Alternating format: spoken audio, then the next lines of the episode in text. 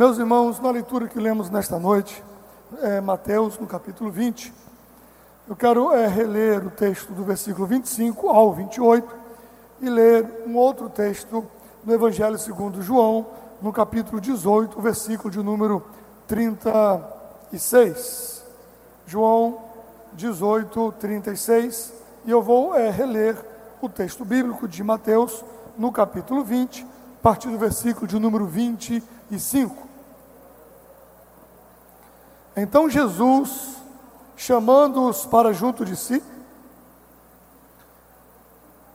disse: Bem sabeis que pelos príncipes dos gentios são estes é, dominados, e que os grandes exercem autoridade sobre eles, mas não será assim entre vós.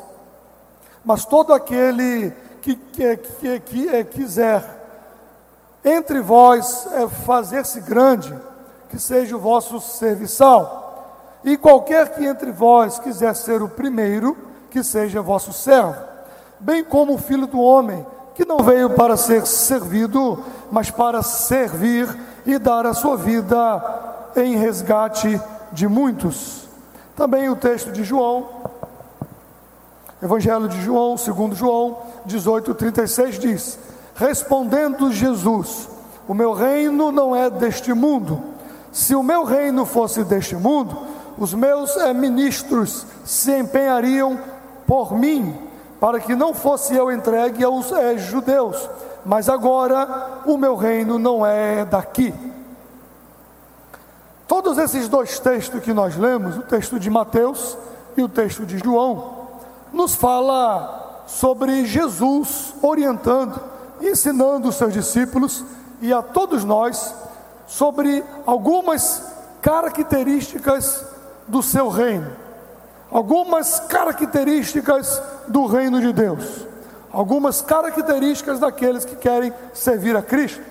E essa história do capítulo 20 começa no versículo 17, ela seria cômica se não fosse trágica, como diz o ditado. Por quê? Porque uma, uma senhora seguidora de Jesus, uma das discípulas, uh, que seguia a Jesus, Jesus falando sobre a sua morte, que estava chegando o dia dele morrer, sofrer, uh, ressuscitar, ser assunto aos céus. Ela ouve a história e ela se empolga. Ela fala: opa, reino, reino de Deus, trono, autoridade, poder, e aí a natureza humana fala mais alto.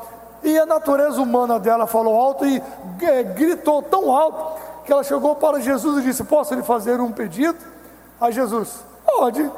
Olha, quando tiver tudo pronto, tiver tudo feito, e o Senhor estiver no seu reino, no seu trono, olha, aqueles meus dois filhos, é bichinho, são tão bonzinhos. Uma mãe, né? Uma mãe amorosa, querendo um bom lugar para os seus filhos. Eu disse, meus filhos, ó bichinho, não tão bonzinho, andam contigo, vem para cima e para baixo aí, andam aí, andam para um lado, para o outro, deixaram tudo, estão te seguindo. Olha, eles são tão mansos, são tão gente boa. Bote um na sua direita e outro na sua esquerda. Arruma um lugarzinho para eles aí. Como é que é o ser humano, né? Mudou nada, só mudou de idade, cidade, país e nome. Mas o ser humano tem a mesma ruindade em todas as épocas, em todos os tempos, chamado pecado, orgulho, prepotência, falta de afeição ao próximo, e aquilo gerou uma, uma contrariedade nos outros discípulos, que disseram, mas, mas, mas olhe, olhe, mas vê se pode. Uma conversa deles.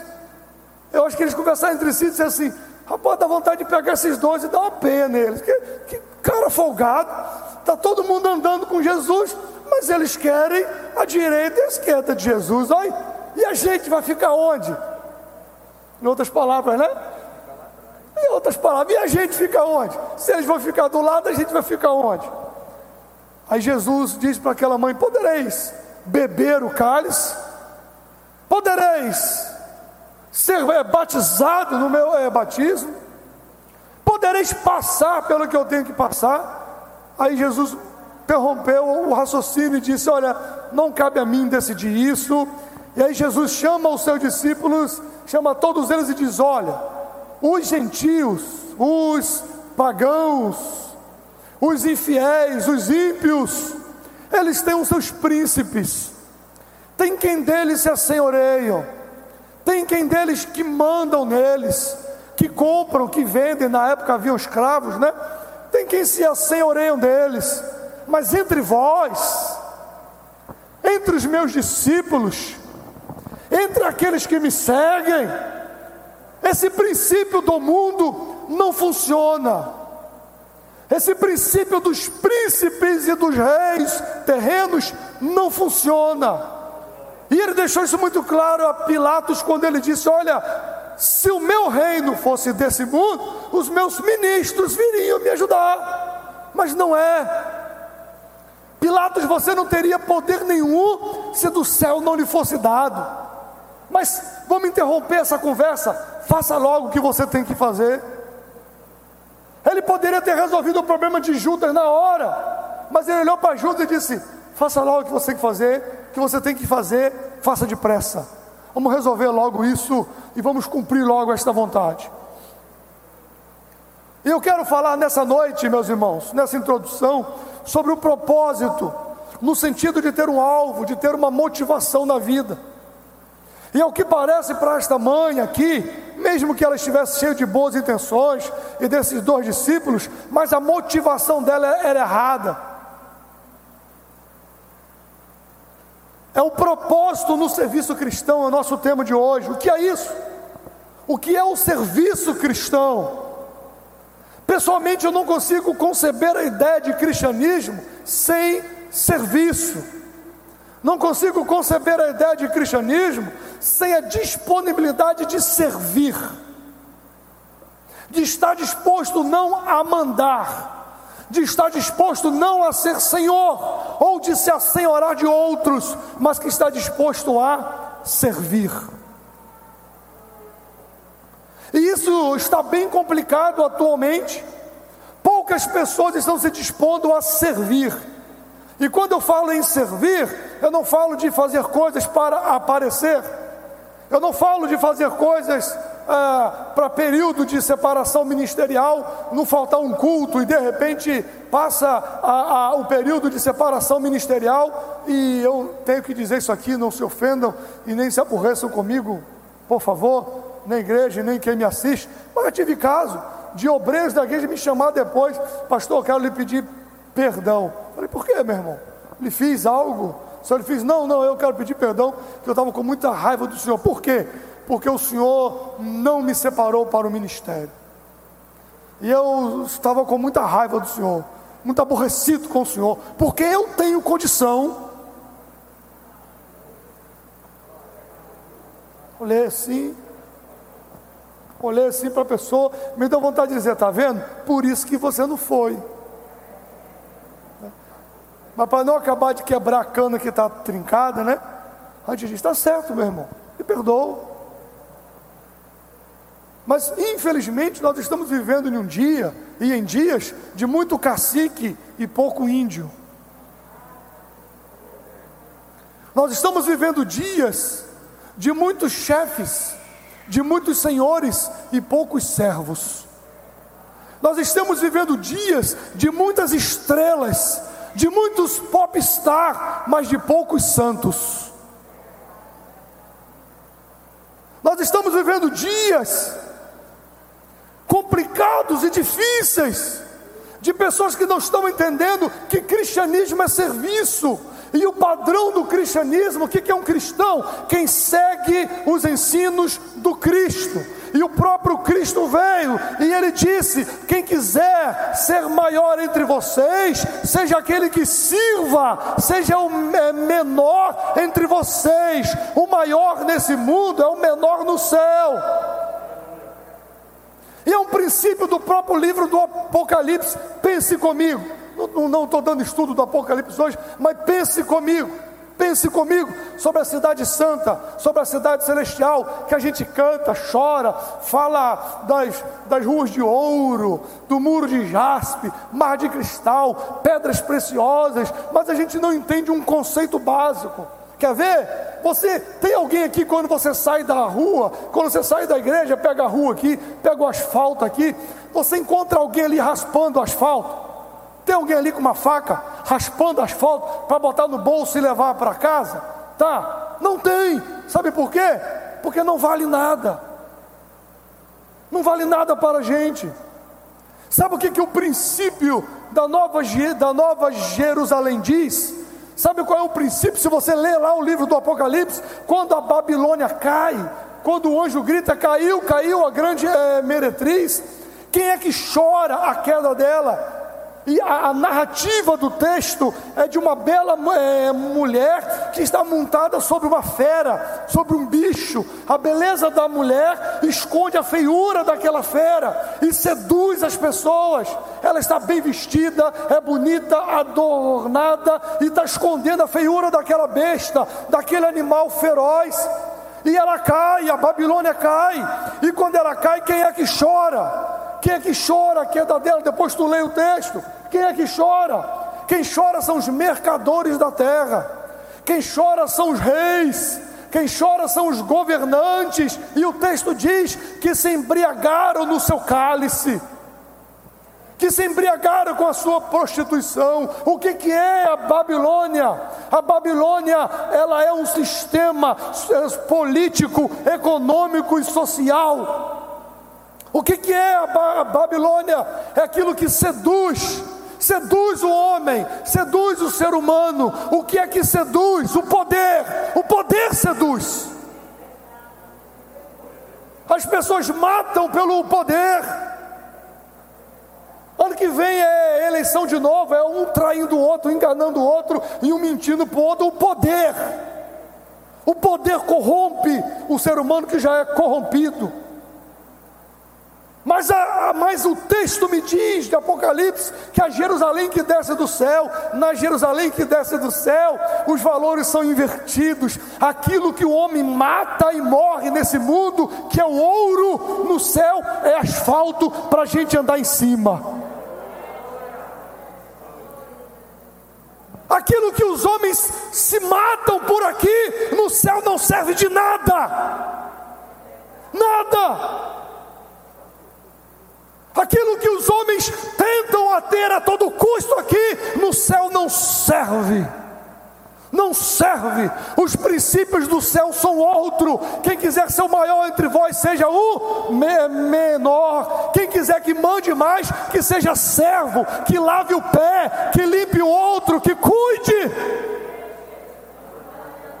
Ser maior não é sentar de um lado ou do outro do trono. Vocês, Jesus estava dizendo, vocês estão com conceitos errados sobre o que é o reino de Deus. O reino de Deus só tem lugar para um Senhor. Um. O reino de Deus só tem lugar para um Senhor. E ele já está sentado à destra de Deus Pai. O reino de Deus só tem lugar para um Senhor, todos são servos. Foi isso que Paulo quis dizer em 1 Coríntios 3,5. Ele diz: O que é Apolo? O que é Paulo? Não é nem quem é, ele usa um termo para objeto, para coisas. Ele diz: O que é Apolo? O que é Paulo? Não são ninguém. Um planta, outro rega, mas é Deus que dá o crescimento. Quem é Eduardo? Quem é Marcos? Quem é Paulo? Quem é José? Quem é? Ninguém. Diante da grandeza de Deus, ninguém. Nós estamos aqui por quê? Por graça, por misericórdia. Não há nenhum exemplo melhor de serviço do que o próprio Cristo. Paulo diz isso em Filipenses 2, 6 em diante. Cristo tinha tudo, tinha todos os direitos, mas mesmo possuindo todos os direitos, ele abriu mão dos seus direitos e assumiu forma de homem, de servo e enfrentou morte e morte de cruz. Mas nós estamos nos últimos dias de pessoas cheias de direitos. Não, porque é o meu direito. O nosso direito é não ter direito. No reino de Deus, o meu direito é não ter direito. Nós não somos uma teologia da prosperidade ou teologia neopentecostal que você bota Deus na parede, pressiona ele e diz: se tu não me der, eu vou embora. Não, esse Deus, ele não é pregado aqui dentro. Não, aqui dentro não. Esse Deus não é pregado aqui dentro. Eu só fico nessa igreja se eu administrar tal coisa, se eu tiver tal posição, se eu só for líder disso, líder daquilo, senão eu não fico mais nessa igreja.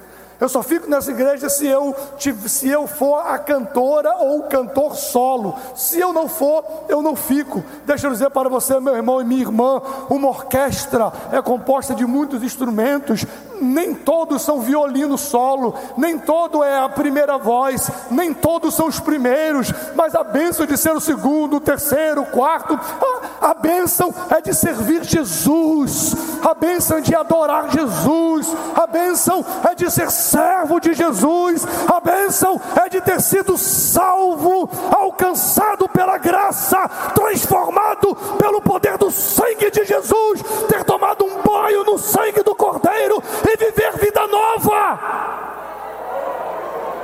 É isso. Jesus diz para essa mãe para os discípulos que no reino de Deus o maior é o é, menor. Jesus diz que a dinâmica e as leis do reino são diferentes do mundo. E é isso que as pessoas hoje não querem aceitar. Às vezes estamos preocupados com ritos exteriores que mantêm a aparência, mas utilizamos as leis do mundo no reino de Deus, e isso quebra o serviço. Isso quebra o serviço. Eu sei que a gente está numa Assembleia de Deus, eu sou um pastor assembleano, eu acredito na hierarquia do respeito e etc., das ordenações ministeriais, das consagrações, etc., etc., de púlpito, tal, tal, tal. Mas chega em uma festa, é uma tribulação. Quer ver eu ficar desesperado em um culto, eu tenho que fazer a apresentação. Porque se você não apresentar determinada pessoa, ela sai. Nem fui apresentado. Eu não volto, falta de respeito. Como assim? Teve um dia que eu estava dirigindo uma cruzada e tinha um companheiro lá, e eu fui apresentar, né? Cai na besteira de apresentar, o pastor presente, Eduardo, eu fui apresentar, e esse, essa pessoa também era da polícia militar, e ele tinha uma patente mais alta, mas eu, eu achei que ele ainda estava na patente mais baixa, que foi quando eu conheci ele. E eu apresentei ele pela patente mais baixa, tá aqui o irmão fulano, e é tal coisa, daí ele gritou, disse, não! Ele ficou bravo comigo. Ele disse: Não, é coronel. Aí eu feri o ego. Só que a gente não estava numa, numa questão é, litúrgica da profissão. Estava em um culto. Aí eu já, aquilo já me aborreceu. Eu falei: irmão, irmão Fulano. Eu apresento todo mundo por irmão agora, que às vezes é pastor, evangelista, prebito, aí fica, é, é prebito não, já sou evangelista agora, irmão. Eu apresento como irmão, irmão fulano, irmão fulano, irmão fulano, irmão está aqui, seja bem-vindo. Jesus não se envergonhou de nos chamar de irmão, somos irmãos. Somos irmãos, acabou. Não tem gente que fica com aquela coisa, pegando na dinâmica do reino, essas coisas quebram a ideia de serviço, quebra.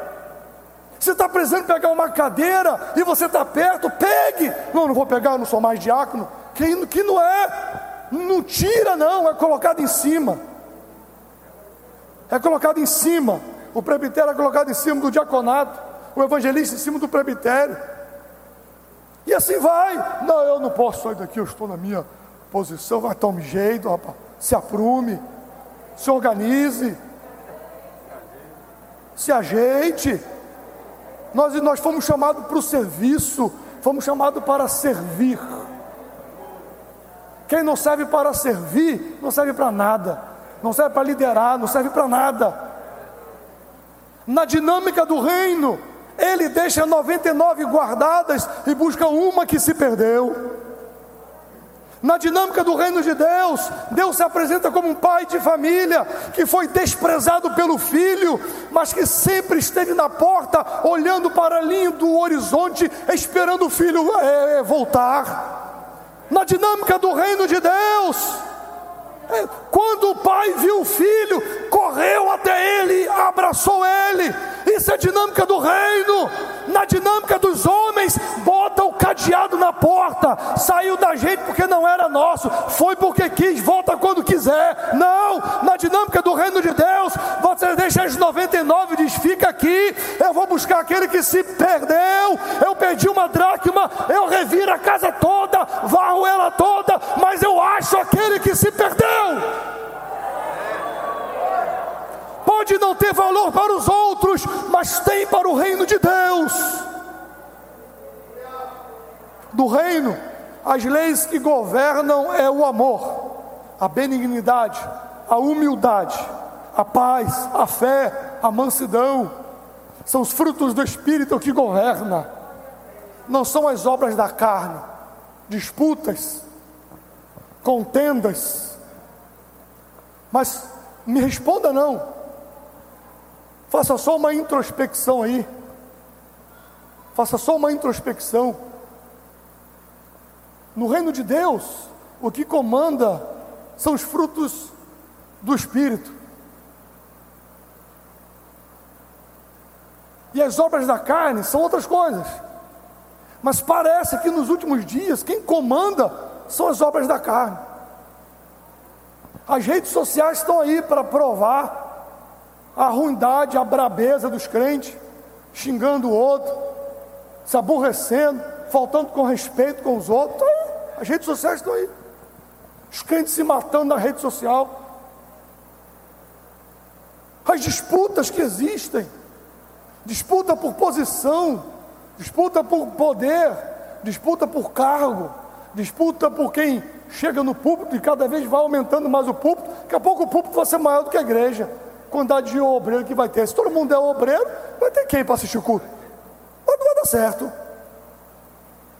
Se todo ano tem que consagrar uma lavra, não vai ter igreja para estudo de gente.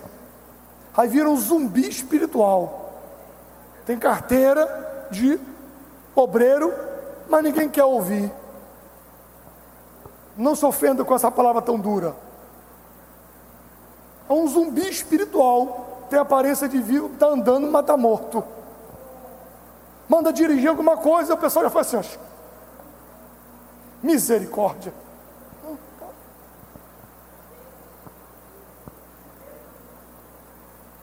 se aborreça não que hoje hoje a chave está grande para apertar. Como diz o pastor Zé Carlos, chave de fenda hoje veio grande. Sabe, meus irmãos, nós somos chamados para servir. No mundo, como se diz, é a lei dos mais fortes, a lei do líder, do ambicioso, do é, dominador, do chefe, dos senhores, dos governadores, políticas sujas, interesses pessoais. Isso jamais gerará serviço, especialmente serviço a Deus, não vai gerar serviço. Mas nós somos chamados para servir. Servir servimos a Deus servindo a igreja. Servimos a Deus servindo a igreja, servindo os outros, servindo os crentes, servindo as pessoas. Vamos fazer um serviço na igreja. Não, todo mundo está trabalhando. Não, mas é um dia que não é de trabalho regular. Cadê? Não apareceu ninguém para o serviço. Por quê? Porque não foi pago. Mas não é assim que funciona. Tenho muito respeito aos músicos, já fui músico, e eu louvo a Deus pelos músicos da igreja que fazem voluntariamente, trabalham o dia inteiro, atendem o dia inteiro, correm para um lado o dia inteiro, quando chega a noite vem, vem tocar na igreja, e nós não pagamos nada para eles, eles fazem para Deus. Diga amém, igreja. Fazem para Deus. Dão glória aí, músico. Eu sei que vocês queriam receber, mas dão glória.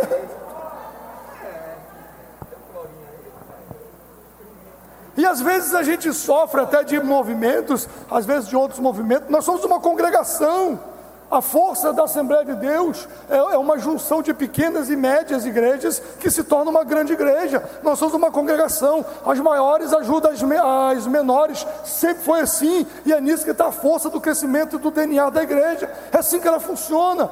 Mas às vezes em outras igrejas, que só tem uma igreja só, um movimento, com, faz uma série de coisas, aí a Assembleia de Deus, no seu modelo bíblico de trabalho, gera servos. Aí eles querem os nossos servos os servos que foram gerados nos bancos dessa igreja. Que aprenderam a tocar com um irmão e irmão vindo aqui não sabe nem o que vai cantar direito e me acompanha aí, meu filho.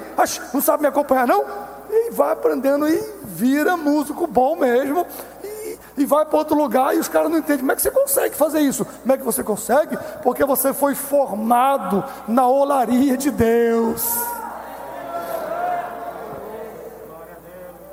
Aí por que, que os outros não têm tantas, tantos talentos quanto Deus tem nos dado? Porque o princípio aqui é o serviço, é servir a Deus.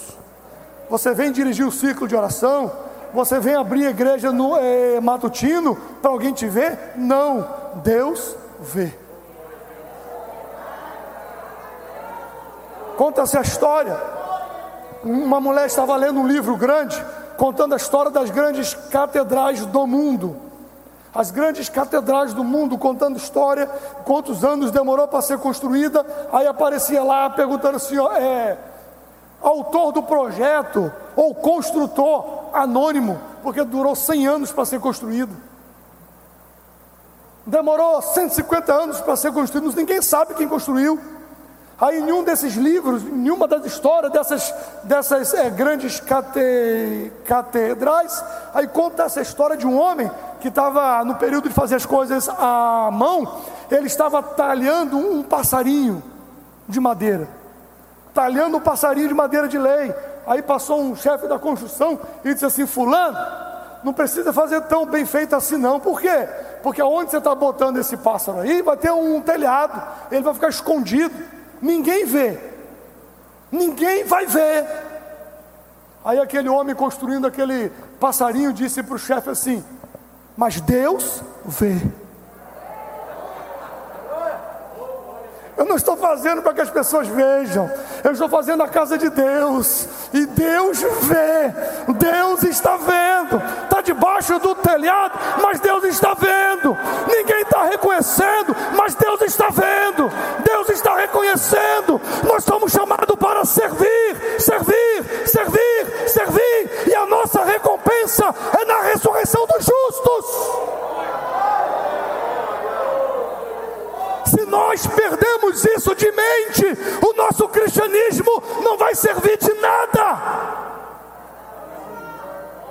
Porque a gente vai ficar esperando o reconhecimento do irmão Marcos, mas ele é um ser humano, ele é falho, ele erra, e eu fico esperando o irmão Marcos me reconhecer. Eu vou quebrar minha cara, eu vou me entristecer, eu vou me aborrecer, por quê? Porque ele é homem, mas Deus é Deus e não é injusto para se esquecer de nenhuma de suas obras.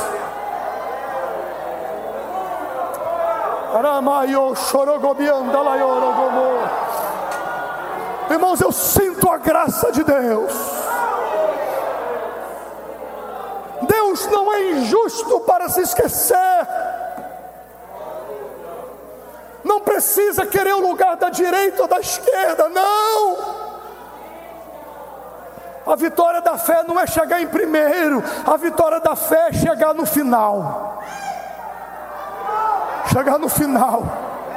Quem quer chegar em primeiro é a corrida do mundo para saber quem ganha. A da fé não. A da fé é chegar no final. É atravessar, a, a, a, atravessar o rio Jordão. É chegar para o outro lado. Se eu estou na ponta, no meio ou atrás, não interessa. Eu quero cruzar o rio Jordão e eu quero alcançar a terra prometida. Oh, aleluia.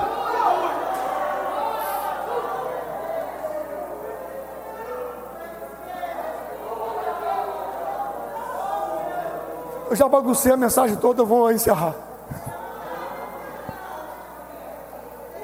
Você precisa servir ao Senhor. Foi essa palavra que Deus botou no meu coração nessa noite. Você precisa servir ao Senhor, servir ao Senhor com alegria. A Bíblia diz: servir ao Senhor com alegria não é porque o pastor, ou a irmã do conjunto, ou o líder implora, não, servir ao Senhor com alegria. Fazer com alegria, eu vou para a casa de Deus, eu vou com alegria, eu vou com alegria, eu vou tocar na igreja, eu vou tocar para Deus, para Deus. Imagina se um, uma pessoa importante desse mundo chamasse vocês para tocar. Vocês fossem chamados para tocar no Palácio do Planalto. Se fosse chamado para cantar no Palácio do Planalto. Você fosse chamado para apresentar o coral, as senhoras, os, os senhores, sei lá, qualquer um, qualquer grupo. Você vai cantar no Palácio da Redenção. Palácio do Planalto, no Tribunal de Justiça, um lugar bem assim, imponente a olhos humanos. Você ia de chinelo de dedo? Ia, ser sincero, ia? Não. E não estou reclamando de chinelo de dedo, não, tá? Estou dizendo que às vezes a gente perde a, a noção de para quem a gente faz. Ah, não, pastor, eu vou, irmão, eu, eu não sei cantar, mas eu vou cantar para Deus que Ele recebe qualquer coisa. Recebe não. Recebe qualquer coisa não. Deus recebe qualquer coisa não. Deus quer excelência. Deus quer excelência. Aquilo que você puder fazer, você faça com excelência, com alegria de coração com singeleza de coração, com alegria. Deus quer, é, é para Deus, é para o meu Senhor. Pode não ser tão bom para você, mas é o melhor que eu sei fazer, é o melhor que eu posso fazer. Eu, eu, eu, certa vez um pastor mais velho me ensinou, eu era bem jovem, um obreiro mais jovem do que eu sou hoje, e aquele pastor idoso sentou do meu lado e disse assim: Meu filho, aprenda uma coisa, Deus nunca vai te julgar por não ter pregado para é, bilhões de pessoas como é, como é, como é Billy Graham pregou. Deus nunca vai te julgar por não ter escrito com o amor que João escreveu. Deus nunca vai te julgar comparado com fulano, beltrano ou ciclano.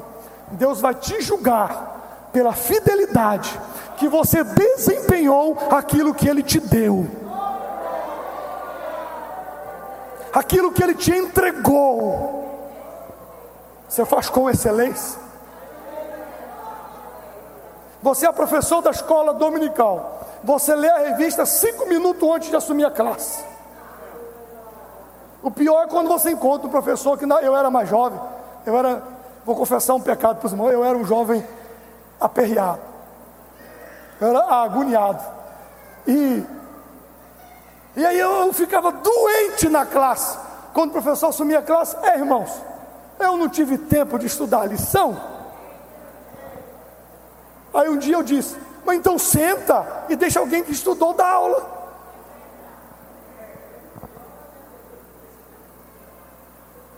Aí você dá oportunidade para um obreiro, é, irmãos, eu não estava esperando, então volta. Você está na igreja, você está numa Assembleia de Deus. Qualquer um pode ter oportunidade, qualquer um pode pregar. Não, mas terça-feira só o pastor que, que prega. Mas eu posso chegar aqui, secar a mente, e Deus disse assim: está contigo hoje não, viu? Com fulano.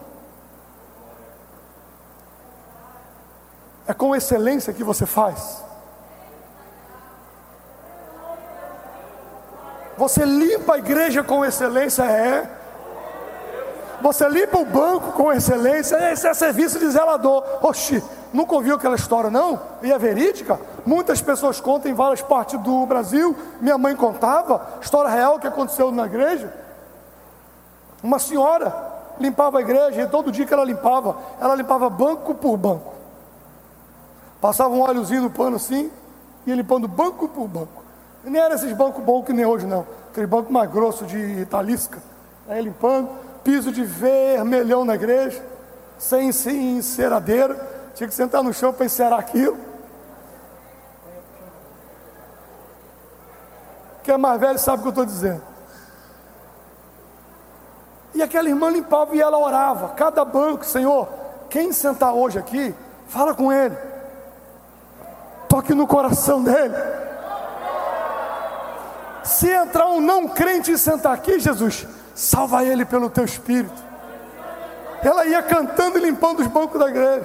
Naquele dia veio um promotor no culto. Promotor da cidade, cidade pequena, foi na igreja. Todo mundo sabia que era o promotor. E o pregador da noite se empolgou, começou a falar palavras é, bonitas, começou a querer pregar homileticamente bem feito para o promotor tocar. E quando ele fez o convite, o promotor se levantou e veio para aceitar Jesus. A igreja, ah, promotor da cidade, crente agora, tal. Aí depois ele disse, aí o, o, pregador e o pastor conversando com ele, falou assim, irmão, o que, que lhe convenceu assim, que fez você vir aqui? Ele falou assim, irmão, olha só, eu vim, eu me deu, eu passei na frente da igreja, me deu vontade de assistir o culto, mas quando eu sentei naquele banco ali, quando eu sentei, na hora que eu sentei no banco, o banco não é santo não, viu? Não estou santificando o banco não. Estou falando da atitude de fé. Quando eu sentei no banco assim, é como se alguma coisa tivesse me prendido. Quando eu encostei, o meu coração desmanchou. Antes de começar o culto, eu estava pronto para ser crente.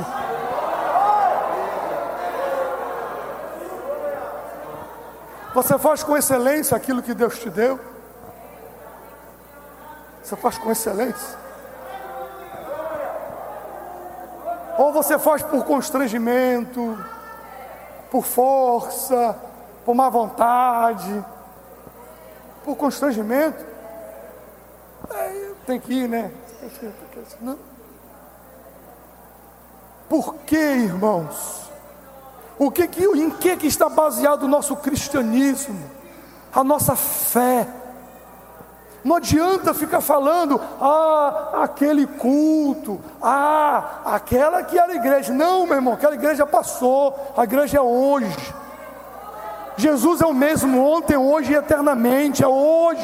O poder é para hoje, o milagre é para hoje, a bênção é para hoje, a manifestação da graça de Deus é para hoje, a salvação é para hoje, a transformação é para hoje, o serviço é para hoje. nós temos que nos dispor. Dispor. Serviço. É buscar o bem do próximo, é se envolver com boas causas, é proferir vida nas palavras, é trabalhar para o desenvolvimento, o crescimento, expansão das leis do reino de Deus. Somos servos do Senhor. Nosso propósito deve estar bem claro em nossas vidas. Utilizar os nossos dons e talentos no serviço de Deus. Não é no serviço do pastor, não é no serviço da irmã fulana ou do ciclano, não, no serviço de Deus.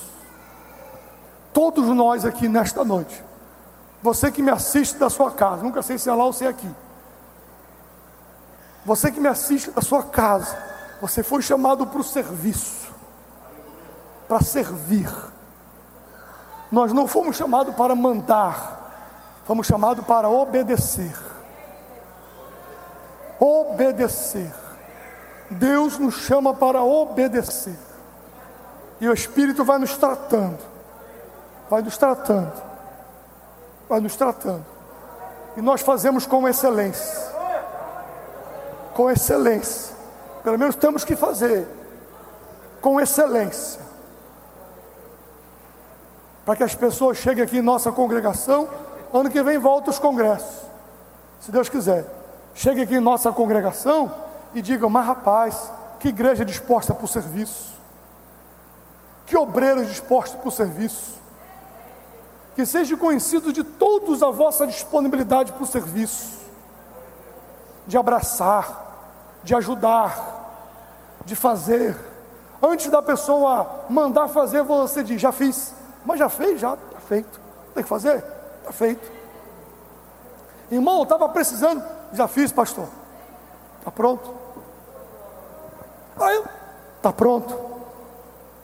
Excelência no serviço para a glória de Deus.